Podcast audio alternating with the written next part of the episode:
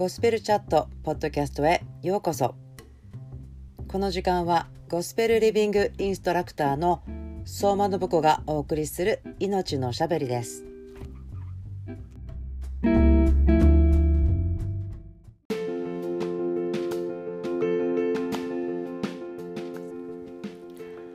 皆さんこんばんは。ゴスペルエッセンスライフの相馬信子です。23 day チャレンジゴスペルチャットポッドキャストへようこそ。今日は3月13日 Day 6になります。信仰希望愛をセンターにして命のおしゃべりと題してお話ししていますけれども今日は愛から来る希望についてお話ししたいと思います。しばらく経っていますねこの 23day チャレンジ始めてから。ですのでもう一度ですねえ愛について第一コリント13章の一節からちょっと読んでみたいと思います。たとえ私が人の威厳や見つかりの威厳で話しても愛がないならやかましいドラやうるさいシンバルと同じです。またたとえ私が予言の賜物を持っておりまたあらゆる奥義とあらゆる知識とに通じまた山を動かすほどの完全な信仰を持っていても愛がないなら何の値打ちもありません。またたとえ私が持っているもののもの全部を貧しい人たちに分け与えまた私の体を焼かれるために渡しても愛がなければ何の役にも立ちません。愛は寛容であり愛は親切です。また人を妬みません。愛は自慢せず傲慢になりません。礼儀に反することをせず自分の利益を求めず怒らず人のした悪を思わず不正を喜ばずに真理を喜びます。すべてを我慢しすべてを信じすべてを期待しすべてを耐え忍びます。愛は決して耐えることがありません。予言の賜物ならば廃れます。威厳ならばやみます。知識ならば廃れます。とありますけれども愛のところですよね。特にですねこのことを神様のご人格ですよね。神は愛ですという言葉がありますけれどもそこも後でちょっと見たいんですけれども神様のご人格私たちが信じて信頼して完全に委ねることができる方その方がどんなに素晴らしい方もちろんいろいろなことで私たち知ることができるんですけれども言葉が具体的になると考えやすいでありますよね。または自分が普段使っているボキャブラリーよりも深いとか、まあ、いろんな説明できると思うんですけれどももう一回4節から読んでみたいと思います。愛は寛容であり愛は親切です。また人を妬みません。愛は自慢せず傲慢になりません。礼儀に反することをせず自分の利益を求めず怒らず人のした悪を思わず不正を喜ばずに真理を喜びます。すべてを我慢しすべてを信じすべてを期待しすべてを耐え忍びます。愛は決して耐えることがありません。この今言った言葉ですけども一つ一つは天のお父さんのご人格ですよね。神様もこんな方ですよということ。私たち今のところからですね、えー、知ることができますけれどもこのような愛から私は希望が来ます。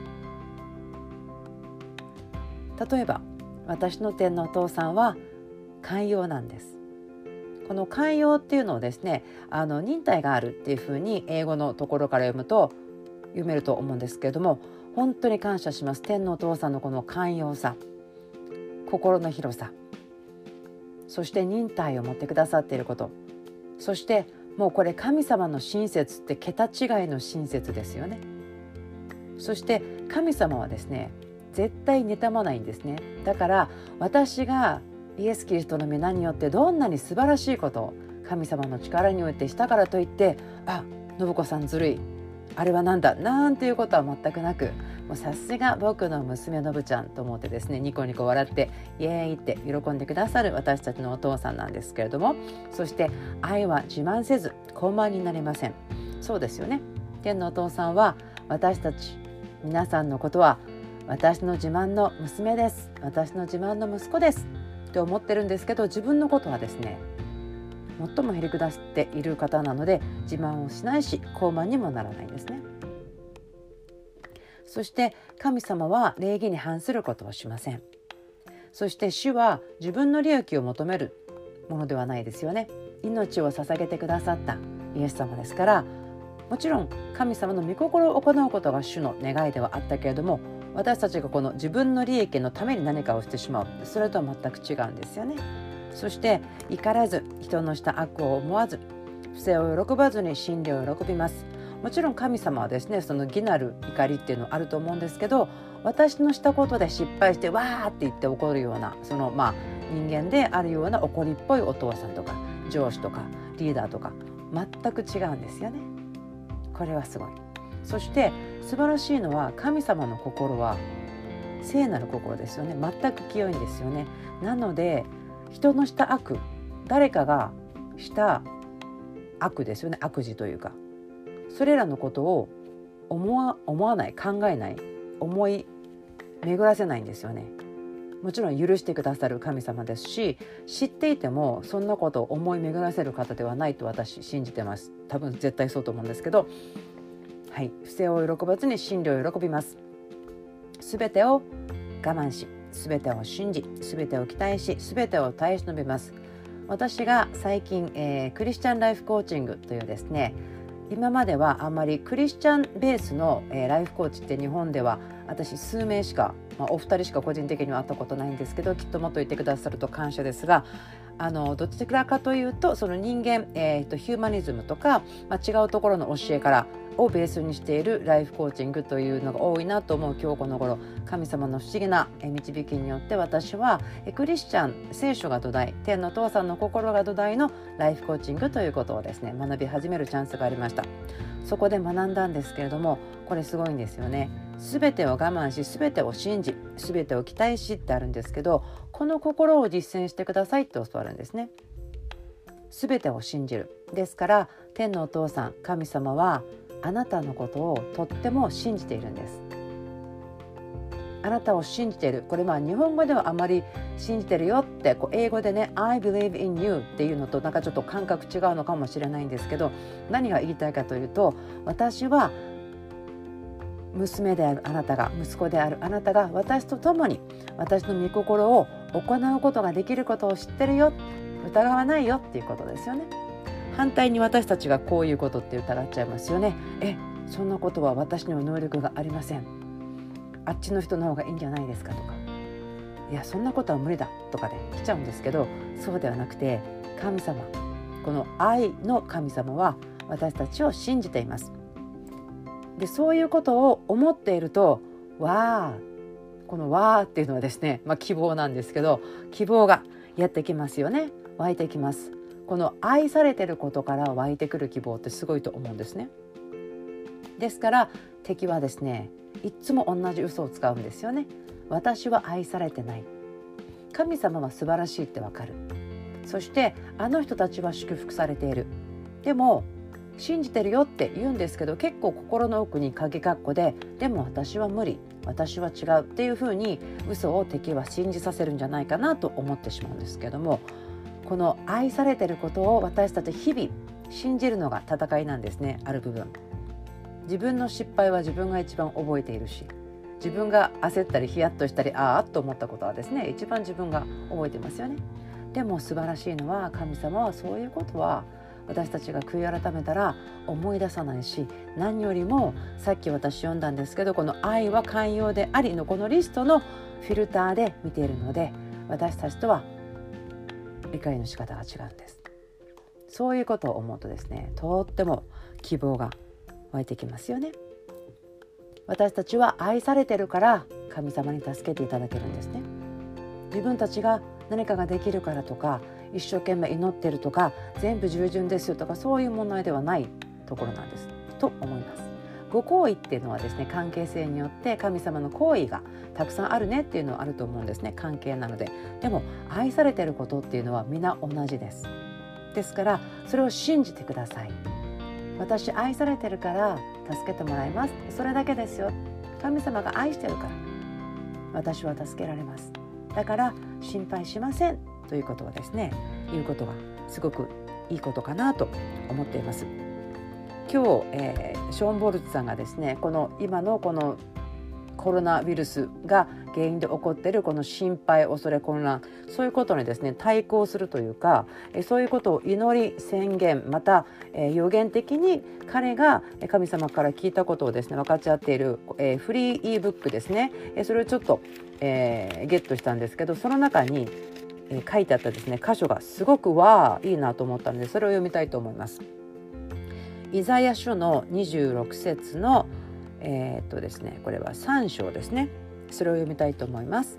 志の堅固なものをあなたは全き平安のうちに守られます。その人があなたに信頼しているからです。志の堅固なものをあなたは全き平安のうちに守られます。その人があなたに信頼しているからです。この志の堅固なものっていうのは私思うんですけど神様に守ってもらおうと思った人のことじゃないかなと思うんですよね。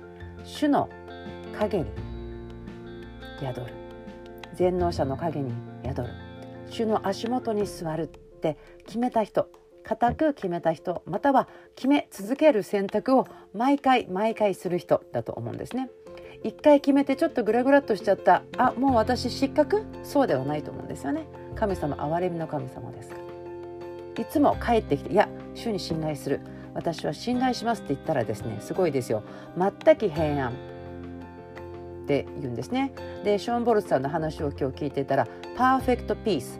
完全な平和のうちに守ってくれるんだよっていうふうに彼は言ってて私アーメンと思ったんですね。完全な平和。欲しいですよね。でもそこに何が必要かなというのは私たちが主に信頼することですね。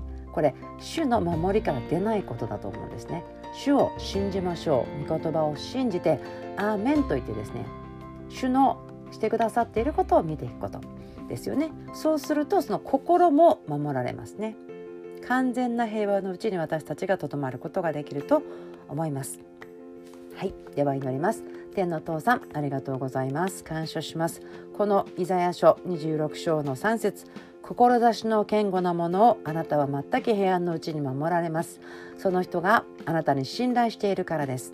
主よこの、えー、御言葉あなたの御心をこのポッドキャストを聞いてくださっている一人一人の上に宣言します。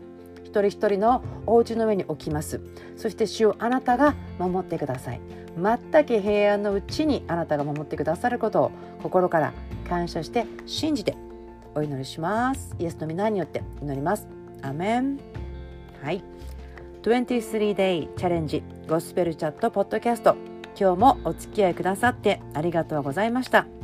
また明日お会いしましょう。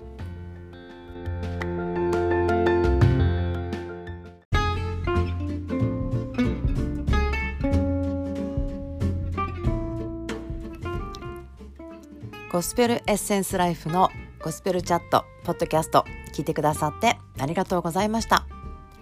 今日があなたにとって天のお父さんの喜びと愛でいっぱいの日でありますようにイエスの皆によって祝福します。それではまた次のポッドキャストで会いましょう。バイバイ。